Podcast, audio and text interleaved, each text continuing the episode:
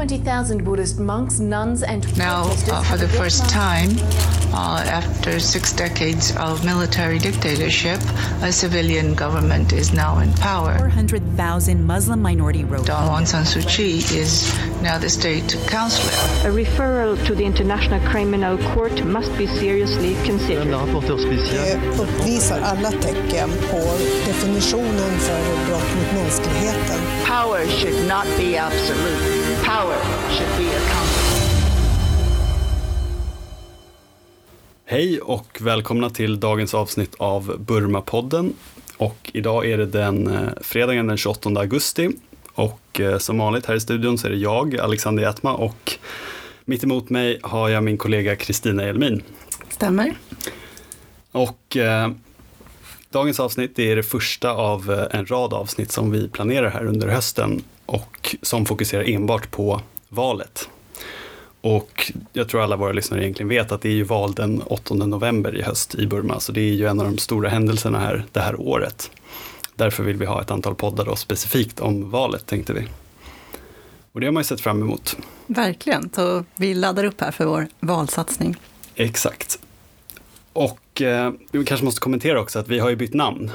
Burmapodden. Burmapodden istället då för Svenska Burmakommitténs podcast. Det är ju samma sak men det låter kanske lite rappare på något sätt. Lite modernare. Det, Så det är, kul. Mm. Det är kul. Två, två premiärer. Valtema och Burmapodden. Exakt. Men ska vi gå rakt på sak då och presentera lite dagens eh, ämnen? För jag skrev upp här några saker som jag tänkte vi skulle försöka gå igenom då idag. Och då är det väl liksom för det här första avsnittet så är det bara du och jag som kommer gå igenom lite grundläggande fakta kan man väl säga, lite bakgrundspremisser då inför valet och sen i kommande avsnitt så ska vi då ta in lite gäster och experter på olika ämnen. Och självklart då lokala röster också från Burma. Och där kan vi väl passa på att vi hör gärna att, eller vi ser gärna att lyssnarna hör av sig och kanske ställer frågor eller tipsar om specifika ämnen vi ska lyfta och sådär. För det är ju alltid kul att få feedback. Så tipsa oss om ni vill ha med något speciellt. Men det jag tänkte vi skulle lyfta idag då, det är dels ja, men vilka frågor ska man hålla koll på i, inför höstens val? Eh, hur såg det ut förra valet, 2015? Men sen också de här lite mer grundläggande frågorna som kanske handlar om hur är egentligen förutsättningarna i Burma för ett eh, fritt och rättvist val? Är valet helt demokratiskt och så vidare? Frågor vi har liksom kommit in på flera gånger tidigare såklart. Och då kommer man kanske också in lite på hur är valsystemet uppbyggt, alltså grundläggande förutsättningar egentligen. Så det här tänkte jag vi skulle prata om idag. Det låter super. Mm. Men ska vi börja med lite bakgrund då? Mm. Men jag tänker den första sak man ändå vill börja med är ju att det bara är det andra valet egentligen, det andra relativt fria valet som hålls i Burma sedan militärdiktaturen. Så vi är fortfarande liksom i ett tidigt ja, demokratiskt skede. Och eh, ja, det, det förra valet hölls ju 2015 och det var ju, det var ju i sanning historiskt, om man får Mm. använda de orden. Och då var det ju väldigt stor eh, mediebevakning på, på Burma. Och det var en sån stor skräll att då NLD, oppositionspartiet, vann så pass mycket. De vann ju riktigt eh, en sån här jordskredsseger brukar alla prata om. De fick ju nästan 80 procent av platserna i parlamentet i, i båda kamrarna. Så det var ju, om man tar sig... och där, förlåt, men där, redan nu kommer vi in på det här viktiga då, av de valbara platserna. Men förlåt, det där kommer vi återkomma till senare. Ja, Men jag tänker om man liksom tar sig tillbaks till eh, 2015, då var det ju, dels var det ju Eh, liksom osäkert om det skulle bli ett fredligt maktövertagande, för då hade ju, det hade ju varit ett, ett val tidigare då, 2010, men det bojkottades av NLD. Så nu var det ju liksom, det var ju så stora förändringar redan innan och Aung San Suu Kyi hade ju suttit i husarrest i väldigt många år och hade, så det var ju väldigt nya förutsättningar. Men sen kom valdagen och så blev det den här stora vinsten. Eh, och det blev ju ett fredligt maktövertagande. Mm. Och även, eh, jag tänkte, inför valet var ju också de här, fanns ju de här farhågorna om eh, de här nationalistiska spänningarna som fanns inför valet. Vi pratade om det i, Mm. i det förra avsnittet här i podden. Så att det, var, det var ju, ja men det var som du säger, det var ändå överraskande att NLD vann så stort som de Mm. gjorde. Och folk gick ju man ur huset, det var ju väldigt högt valdeltagande också. Och NLD hade ju stöd liksom över hela landet, bland alla etniska minoriteter, eller bland många i alla fall. Så det var ju lite grann som en omröstning för eller emot militären då. Mm. Ja, eller det var väl väldigt mycket så. Ja. Om man läser olika valanalyser så mm. pratar ju många om just det här att för det som hände efter det första valet då, 2010, det var ju att eh, det här regering, eller USDP, Union Solidarity Development Party, kom till makten och det är ju egentligen ett parti som till allra största del består av före detta militärer. Mm. Så att det, är ju, det var ju i princip militären då som fortsatte fast i civila kostymer. Mm. Så det blev ju verkligen ett sånt ställningstagande liksom för eller emot militären kan man säga. Mm. Och för NLD såklart som alltid har varit den här ikoniska demokrati rör, ja, demokratirörelsen i landet. Då.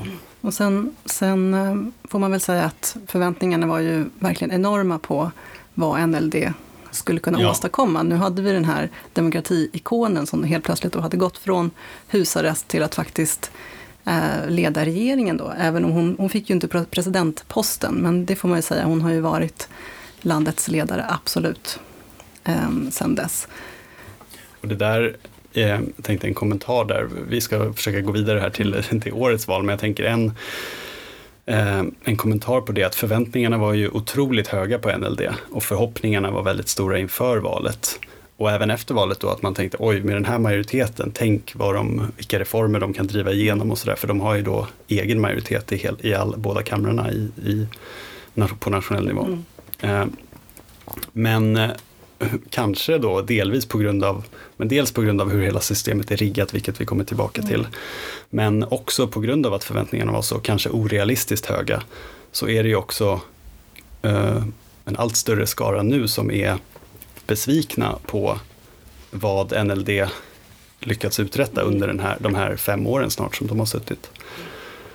Um, Ja, och där kan man väl diskutera liksom mm, att eh, det här har ju redan diskuterats otroligt mycket, men bara kort kommentar. Var det liksom för höga förväntningar? Ja, det finns väl ingen som kan leva upp till, till de förväntningarna, men sen så finns det ju verkligen berättigad kritik. Liksom. Eh, de hade ju för sig väldigt stora vallöften och liksom, efter så här många år under diktatur så fanns det ju liksom enorma förväntningar på, på att det skulle bli mer demokratiskt och de etniska minoriteterna eh, önskade ju mer inflytande. Mm. Um, så det fanns ju, och det var ju den linjen som NLDs vallöften gick också. Men jag tycker ändå man kan ha berättigad kritik och ganska snart efter att uh, den nya regeringen tillträdde så såg man ju, i alla fall från våra partners och sådär, att det var liksom saker och ting som gick, ja, men som gick bakåt. Och att jag tror att det kan man väl säga att det är liksom betyg på hela den här mandatperioden, att mycket har liksom fortsatt vara på samma sätt eller till och med försämrats. När det gäller liksom, eh, bland annat eh, utrymmet för civilsamhället och medier och om man tänker på vissa områden där NLD verkligen har sån stor eh, majoritet i parlamentet att de hade kunnat förändra lagar när det gäller repressiv lagstiftning och sånt där. Så det är verkligen och för att inte säga alltså hela kontexten nu, vi har ju aldrig, alltså krigen fortsätter, eh, vi har ett eh, potentiellt folkmord eller väldigt grova kränkningar av mänskliga rättigheter som har skett under den här tiden. Mm. Ja, precis. Att, eh, ja, det har inte gått så bra. Nej, men jag tror vi kanske, jag tänker vi ska vara lite rappa här idag så att ja. vi, vi går vidare. Det där är ju ämnen som man ständigt kommer tillbaka mm. till.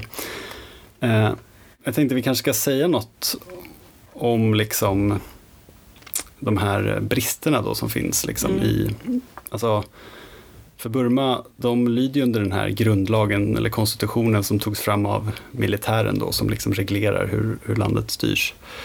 Eh, och där får man väl säga att syftet, det här finns ju ett helt avsnitt av podden till och med vi, som vi kallade militären och konstitutionen, men, men eh, som handlar just om att alltså, man kan väl säga att ett, stort syfte med hela den där konstitutionen är ju att militären ska behålla en stor del av den makt de tidigare hade och militären är ju fortsatt en otroligt viktig spelare även politiskt mm. i Burma. Och Ja. ja, men du tänker på det här att de har ju 25 procent av platserna garanterade i parlamentets båda kamrar, även på lokal nivå. 25 procent eh, i de lokala parlamenten och sen att de innehar tre viktiga ministerier. Ja, Förutom att de då är helt oberoende militärt. ja men precis. Så att eh, när det är val till Burma, vilket är i höst, då väljer man alltså 75 procent av eh, platserna i båda kamrarna. Och det blir ju liksom lite speciellt för att det är ju en av de frågorna som folk vill ändra. Folk vill inte ha att militären ska ha så här stort inflytande. Men det kommer ju inte ändras i och med det här valet. Så att eh, ja, det spelar ingen roll hur, hur människor röstar. De får ändå inte bort militären. Nej, militärerna går ju inte att rösta bort, Mm. utan de sitter ju där och de blir tillsatta. Och eh, jag tänkte även på, vi ska kanske inte fastna i det här, men det, det där är ju kopplat också till egentligen eh, flera andra s- jättestora eh, typ ödesfrågor i Burma som dels handlar om det här med cent- decentralisering och ökat ja, ökat lokalt regionalt styre då, eh, framförallt kanske i de etniska minoritetsområdena, där ju militären på många sätt är ett hinder mot en sån utveckling. Och även, eh,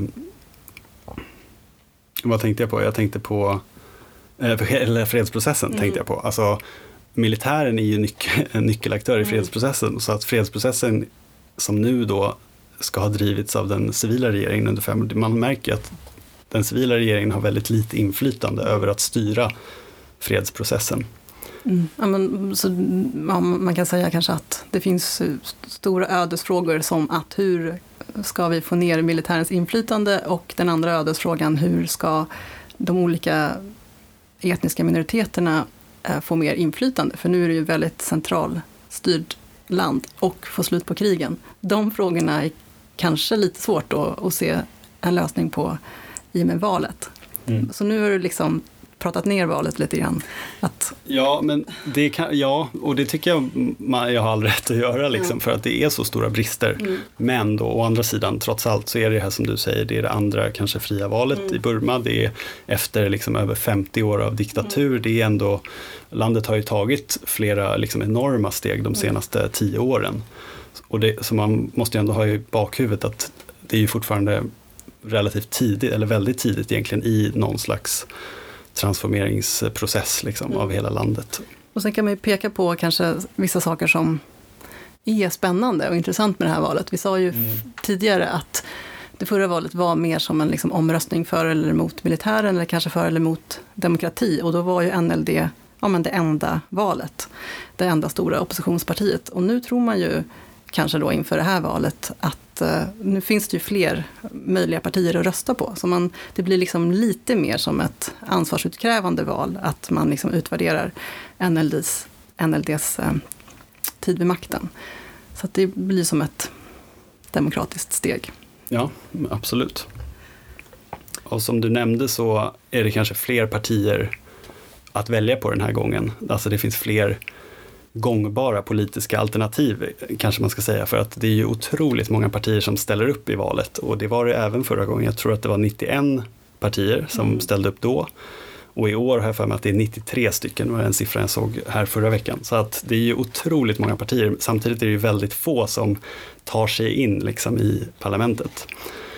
Eh, och det som kanske är spännande då i just fallet NLD och huruvida de kommer få en Eh, enorm majoritet igen, det är ju just att i de etniska delstaterna, alltså det vill säga Burmas minoritetsområden, det är ju där missnöjet är som starkast mot NLD och den här besvikelsen på att man har misslyckats med, med många av sina stora vallöften då.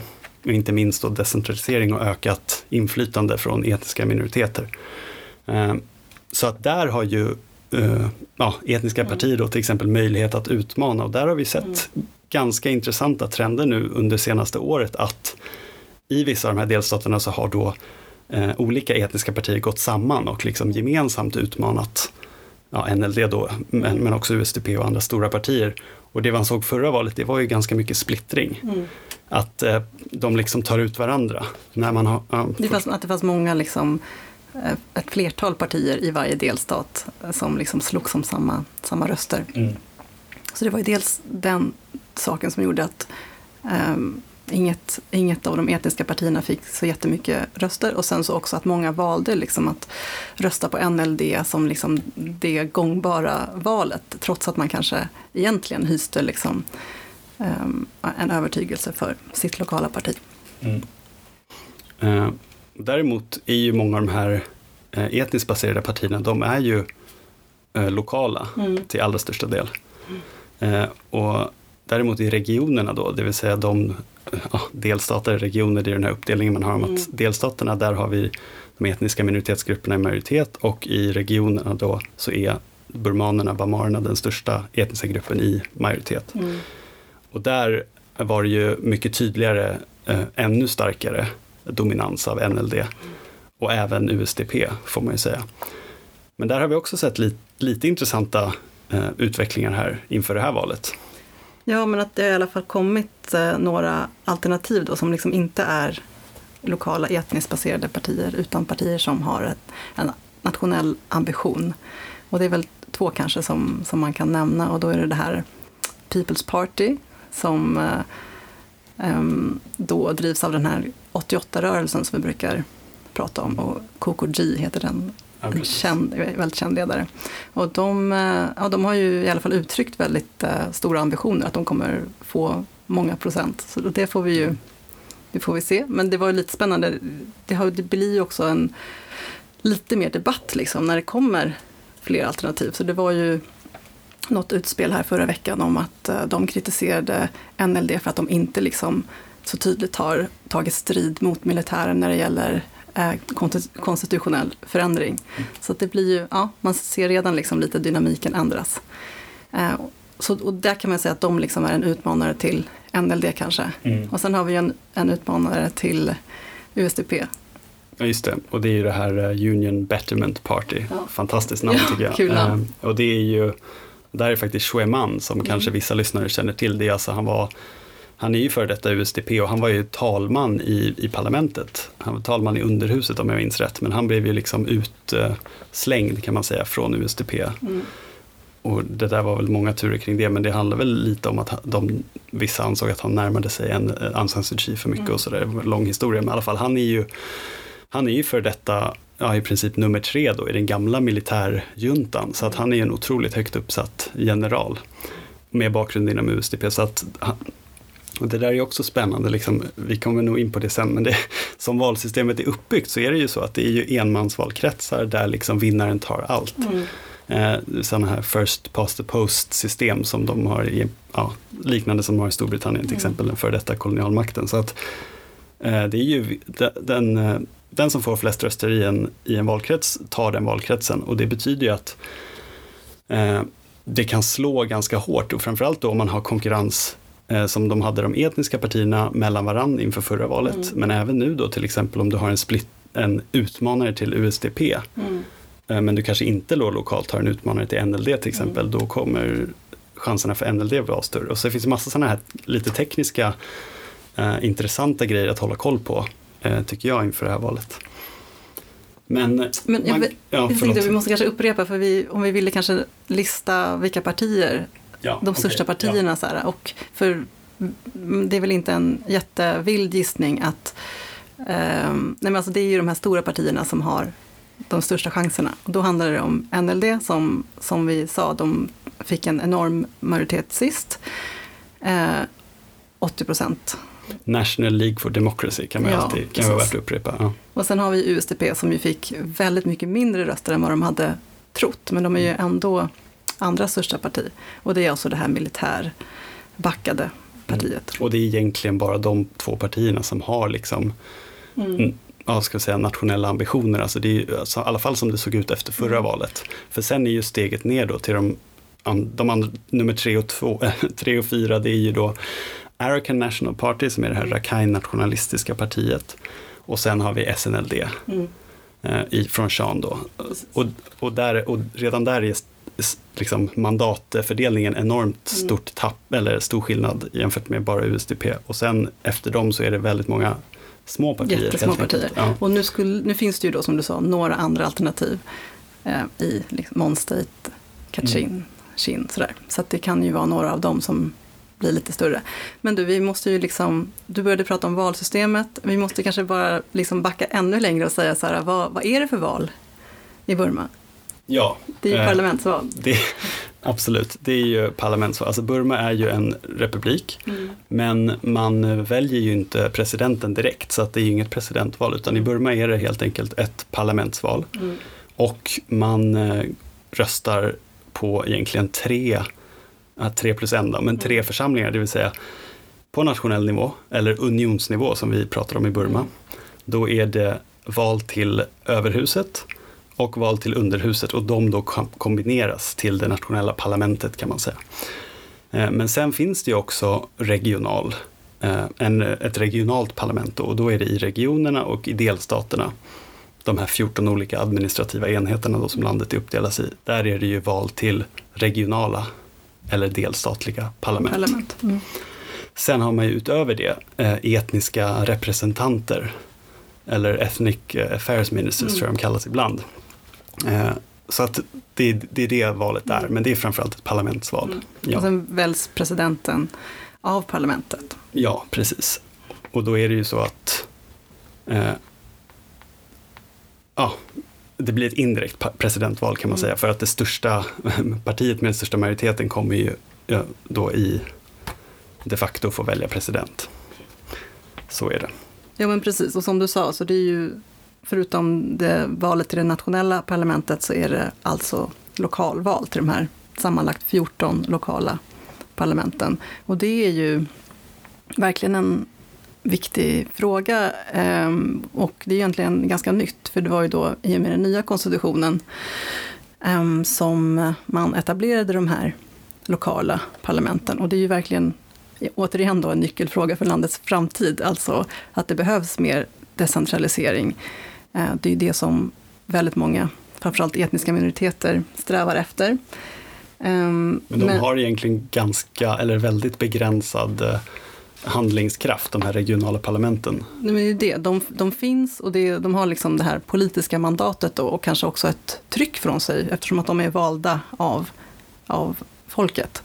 Eh, men de har ju väldigt lite makt. Och eh, det vi också har sett liksom under ja, både den här mandatperioden och eh, under den förra, så de kan ju genomföra väldigt lite, för de har ju dels har de inga, man brukar säga att de är valda ministrar, men de har liksom inga ministerier under sig.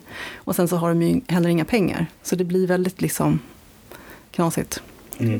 Svårt med liksom ansvarsutkrävandet.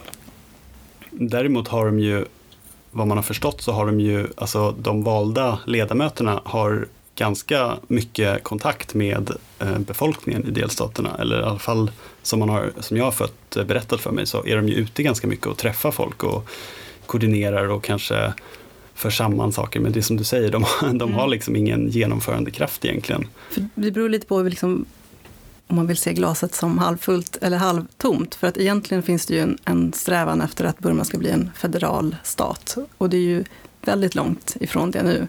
Men det finns ju en sån ambition som har uttalats både från liksom regeringssida och från de här, alla de här olika etniskt baserade väpnade grupperna att man vill gå mot en federation.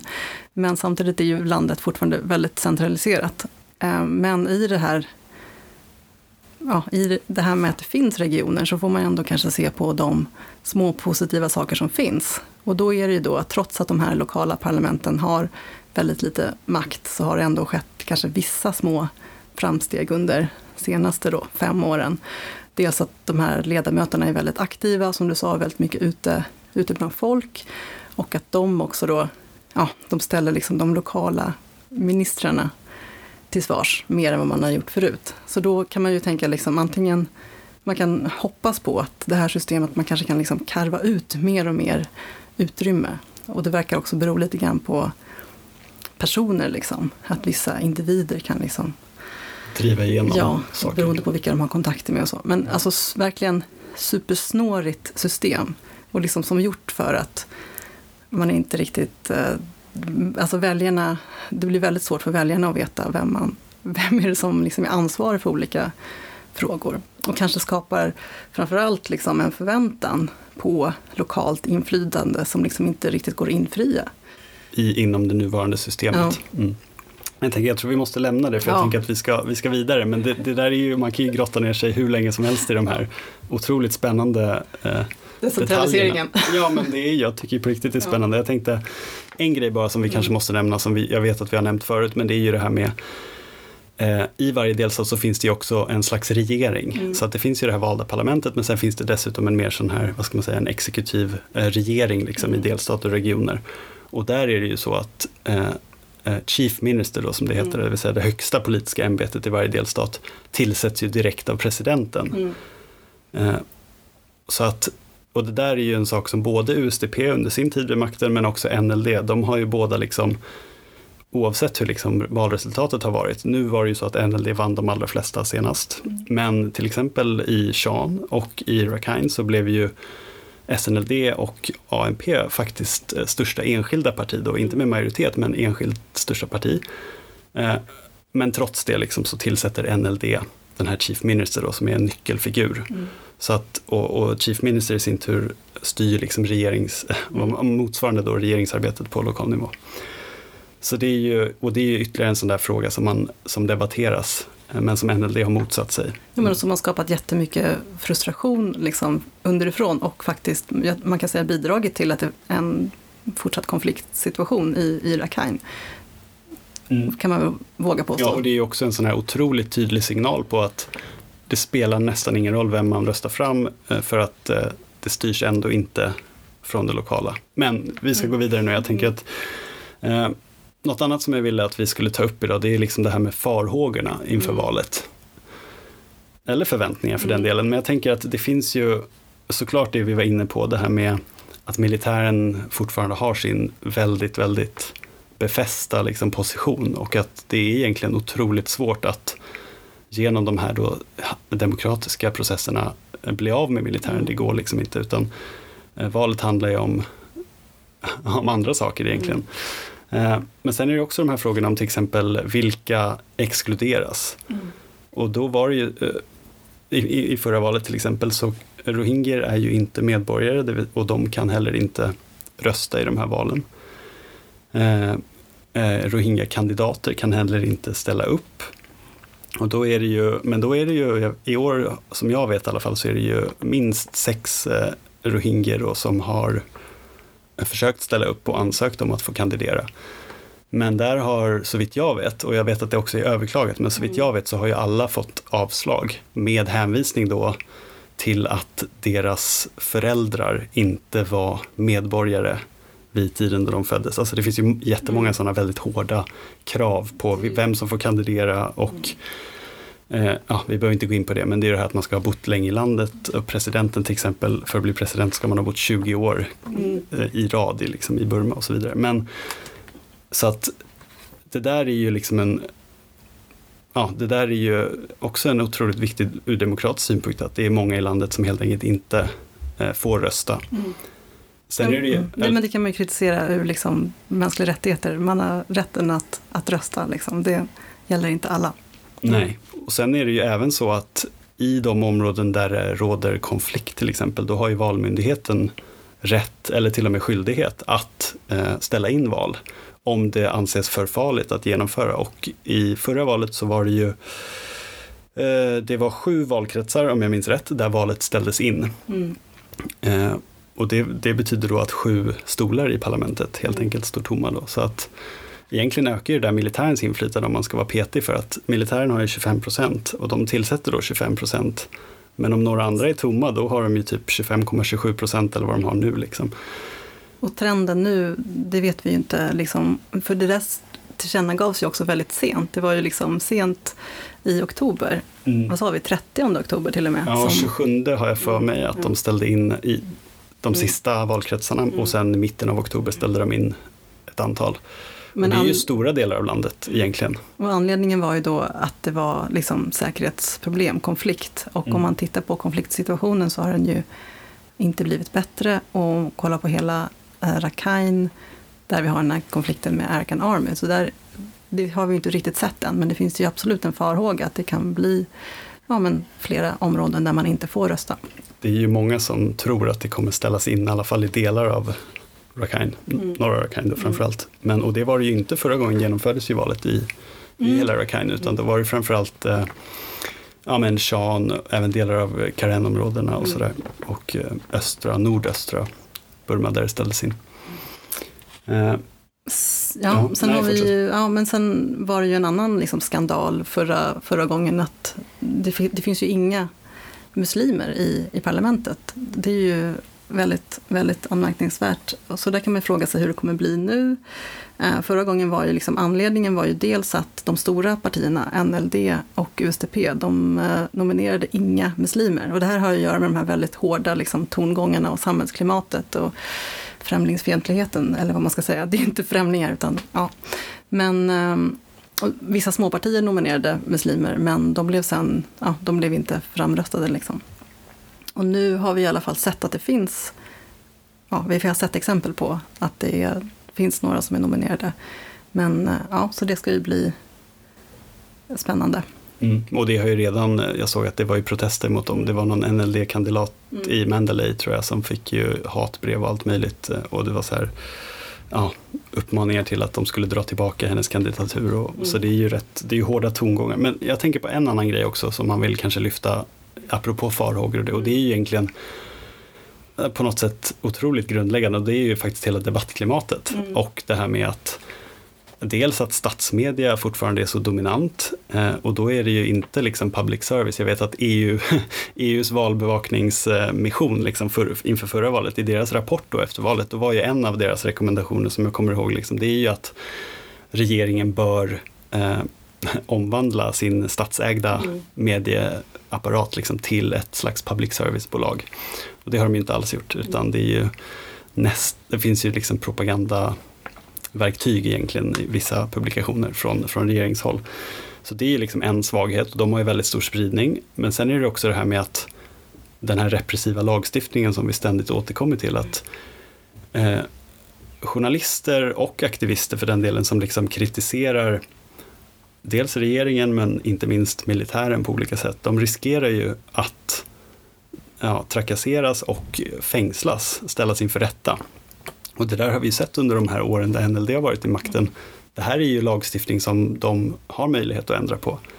Och jag vet att de i, ganska tidigt så reformerade de ju den här 66D som vi har pratat om förut. Eh, men de reformerade ju på ett sätt som liksom, de ändrade i skrivningen men i praktiken blev det nästan ingen ändring. Så att där har de ju varit otroligt svaga och har inte visat någon vilja på att reformera den här lagstiftningen, till exempel förtalslagstiftning och sådär.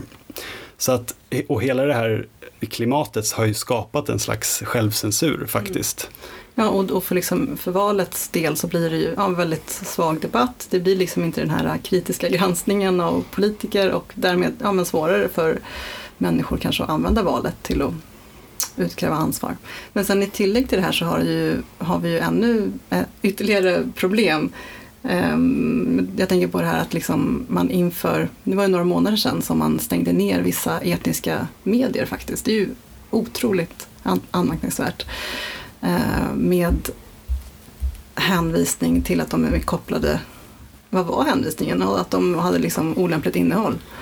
Ja, alltså grej, det där var ju en, i samband med att de blockerade det var egentligen jättemånga, det var tusentals hemsidor, men de allra, första var, ju- de allra flesta var ju egentligen via Interpol, sådana här internationella uppmaningar att stänga ner, alltså det hade, jag tror det var barnpornografiskt innehåll och sådana, den där typen av sidor, men då i den här vevan, då passade man även på att eh, stänga ner, vad var det, ett 60-tal om jag minns rätt, eh, eh, hemsidor då, inhemska hemsidor som, och vissa av dem var ju liksom regelrätta medieorganisationer baserade i etniska minoritetsområden. Som är en jätteviktig källa till information och liksom som är de som bevakar lokalt. Så det är verkligen viktigt. Och sen parallellt med det också att hela internet har varit nedstängt i stora delar av Rakhine och vissa delar av Shin State. Eh, Ett helt, ja, ända sedan juni förra I fjol, året. ja, så det är ju verkligen Och där har man ju precis nu i augusti ja, typ återinfört eh, Fast ändå inte återinfört. Nej, alltså det de har gjort, de har då, ja, man tillåter nu då 2G eh, uppkoppling via mobilnätet i de här åtta då townshipsen som är berörda.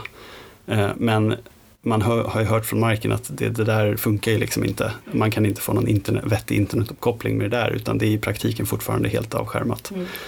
Och där har ju, ja men dels folk klagar ju på det här, kunna eh, sprida information om hur man bekämpar pandemin som mm. pågår just nu men också det här att det går inte att tillskansa sig information. Överhuvudtaget är det ju väldigt anmärkningsvärt att stänga ner internet för så många människor. Det handlar ju om ungefär en miljon människor då. Ehm, deras möjligheter till, till information, ta del av information om, om valet och sen så är det ju pågående konflikt, pågående inbördeskrig. Så otroligt speciellt. Ja, och precis. Och valet kanske heller inte kommer kunna genomföras i vissa delar av norra Rakhine som vi var inne på tidigare. Men jag tänkte på en annan farhåga, eller farhåga det är egentligen ett karaktärsdrag av liksom, om man tittar på parlamentet som det ser ut nu eller som det har sett ut de senaste fem åren, det är ju att den kvinnliga representationen är ju otroligt låg. Mm. Och där ska det, vi kanske måste ringa upp någon tänker jag i den här poddserien, för jag vet inte riktigt vad förväntningarna, hur de ser ut, om, det kom, om det, man tror att det kommer öka eller inte, den kvinnliga representationen. Men som det ser ut, eller som det såg ut och fortfarande ser ut till stor del sen förra valet så är det ungefär 10 procent mm. kvinnor i, på nationell nivå. Och där, där kan man räkna på lite olika sätt, för där är så här, räknar man procent av valbara platser eller procent av totalen, det vill säga inklusive militären. Så av de valda, då kanske det var du vet, 14 procent, det är lite högre. Men det är egentligen totalen som är intressant. Men där vet jag vår vän Jenny Hedström då, som, mm. som har forskat mycket på Burma och som varit med i den här podden tidigare. Hon, hon har ju sagt det där ganska snyggt att militärens eh, kvot av parlamentet, det är inte bara en kvot som garanterar att du får in 25% militärer, du garanterar också att du får in 25% män i mm. princip.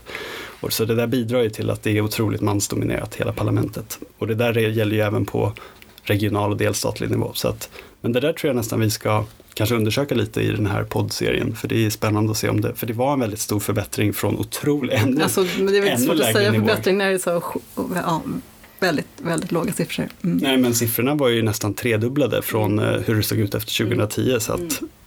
om de tredubblas igen så blir det ju mm. en stor förändring. Men det, det måste vi undersöka närmare. Eh, men jag tror nästan vi ska börja mm. avrunda snart. För jag tänkte att det här skulle inte vara ett allt för långt avsnitt. Men jag tänkte vi måste kanske ta upp det här med valbevakning också som Just har blivit det. lite av en mm. snackis. Mm. Kan inte du berätta hur, vad var som hände här bara för några veckor sedan? Ja men precis. Um, då var det ju, alltså man kan ju säga att det finns väl dels en liten farhåga för hur kommer det bli med valbevakningen med pandemin och sådär? Kommer de internationella valbevakarna kunna komma in? Och så har man väl tänkt att de lokala blir, ja, man ser mycket till dem också, att de är viktiga. Och där var det ju då landets största liksom, eh, oberoende lokala val, valbevakningsorganisation, PACE, som eh, ja, helt plötsligt fick avslag på sin ansökan. Mm. Och nu har, sen har det varit lite olika turer där. Först verkade det som att... Ja, det var ju, blev ju väldigt kraftiga protester. Ja. Så vi uppmärksammade det ju, men det var jätteuppmärksammat lokalt. Alltså mm. det var ganska stora protester mot det här beslutet. Då. Och då helt plötsligt, bara några veckor senare, så kommunicerar de ju lite informellt att mm. ja, men vi kanske ska ta tillbaka det där beslutet. Mm. Men det senaste nu verkar ju som att eh, de har då eh, fått okej okay att lämna in en ansökan då för att mm. registrera sig. För de måste tydligen, enligt myndigheterna, då måste de vara en registrerad organisation i och med att de tar emot utländsk finansiering för sin verksamhet. Eh, och det där är också lite, för det, var, den, det kravet ställdes ju inte 2015. Eh, mm, till nej, exempel. Nej, men ja, det är ju, det är ju, ja, man kan, det är ju en svårtolkad lag och hittills har man ju inte tolkat den som att det liksom är förbjudet att ta emot finansiering utifrån. Eh, men det här kan ju liksom bli ja, ett litet sätt att skrämma också organisationer att man ska inte ta emot medel för då måste man vara registrerad. Så det blir mm. liksom i implementeringen att man gör det hårdare. Mm. Mm. Valbevakningen är helt enkelt ytterligare en fråga att hålla ögonen på inför valet. Ja, och det kommer vi säkert återkomma till också, de här, följa de här turerna här under hösten. Eh, och jag tänkte, ska vi kanske bara säga något jättekort så vi avslutar lite på vad huvudfrågorna eh, mm. i, i det här valet är. Jag, jag tänker egentligen att de här, jag brukar alltid kalla det för ödesfrågor på något sätt för landet och det är ju de här att fredsprocessen eller att få slut på de konflikter som alltjämt rasar i, runt om i Burma och sen är det ju den här decentraliseringsfrågan och eh, frågor om ökat lokalt inflytande, federalismen. Och sen såklart kopplat till båda de här konstitutionell förändring. Det, är ju liksom, det här kan man ju säga var liksom NLDs, det var lite det de gick till val på, att eh, skapa förändring på alla de här tre punkterna. Ehm, och det är ju, till mångt och mycket är det ju de här frågorna som fortfarande är de allra mest grundläggande. Mm. Nej, men jag håller med dig, och jag tänker att det är de frågorna som väljarna, många väljare vill liksom se en förändring i. Ehm, folk vill ha bort militären och folk vill ha mer inflytande på lokal nivå och folk vill ha slut på krigen. Men jag vet ändå inte om jag håller med dig för att jag, man kan verkligen ifrågasätta om, om de här frågorna löses genom valet. Snarare liksom att det kan bli, ja, en spaning är väl att det kan bli stor besvikelse igen. Ja, men det har du nog egentligen helt rätt i. Eh, och vi får kanske återkomma till de, de liksom nyckelfrågor då som enskilda partier lyfter mer konkret. Ehm, men ska vi, eh, just det, en, innan vi avslutar, jag tänkte faktiskt att vi skulle ha en lite rolig grej här som vi kan återkoppla till och det är liksom att vem tror vi egentligen vinner valet i höst? Jag tänkte vi skulle ha som ett vad, du och jag. Mm. Så vem tror, vem tror du vinner valet? Jag tror att NLD vinner valet. Ja, och då tror tyvärr jag samma sak, så det blir inte så spännande. Men där, och det misstänkte jag att du skulle säga, därför har jag då tänkt att vi ska då få ge, ange varsin procentsats. Mm, hur, ska vi, vi måste fråga, hur ska vi göra då? För att vi kanske också tycker samma. Ska vi liksom skriva på en lapp? Nej, Nej. vi måste säga det så att det finns för, for the record. Okay. Ja. Mm. Och då tänker jag att... Ska du säga först då? Jag kan säga först. Vi kan bara repetera. 79 procent ungefär. 79,4. Okej, okay. Eh, i de gemensamma nationella parlamentet över underhuset kombinerat. Det var då befintligt eh, resultat här. Jag kommer då dra till med en gissning som jag kanske får äta upp sen, men vi får se. Att då 71 mm. säger jag. Mm. Mm. Ja, men, jag, ja, men då... Jag tänkte ju precis där också, men... Är det sant? Men nej, jag tänkte säga 70 tänkte jag säga. Men um, för att eh, det är ju det här med att de kommer ju liksom få väldigt högt. Det är, väldigt, det är ju ditåt som valsystemet Men vi, liksom vi båda vi pratar men ändå om ett procenttal på 10 procentenheter, det är ändå substantiellt. Ja, men då kanske jag ska säga aningen lägre då, men båda är ju liksom lite negativa. Jag tycker båda är ganska låga egentligen. Ja, men då säger jag ännu lägre. Mm. Men det, är ändå, det, det blir ändå liksom en väldigt stor majoritet. Ja, men det där är spännande, det får vi komma tillbaka till. Men eh, med det tror jag faktiskt vi ska avsluta det här första avsnittet. Och så säger vi på vi. återhörande och glöm inte skicka in era frågor inför valet. Ta kontakt med oss. Hej då! Hej!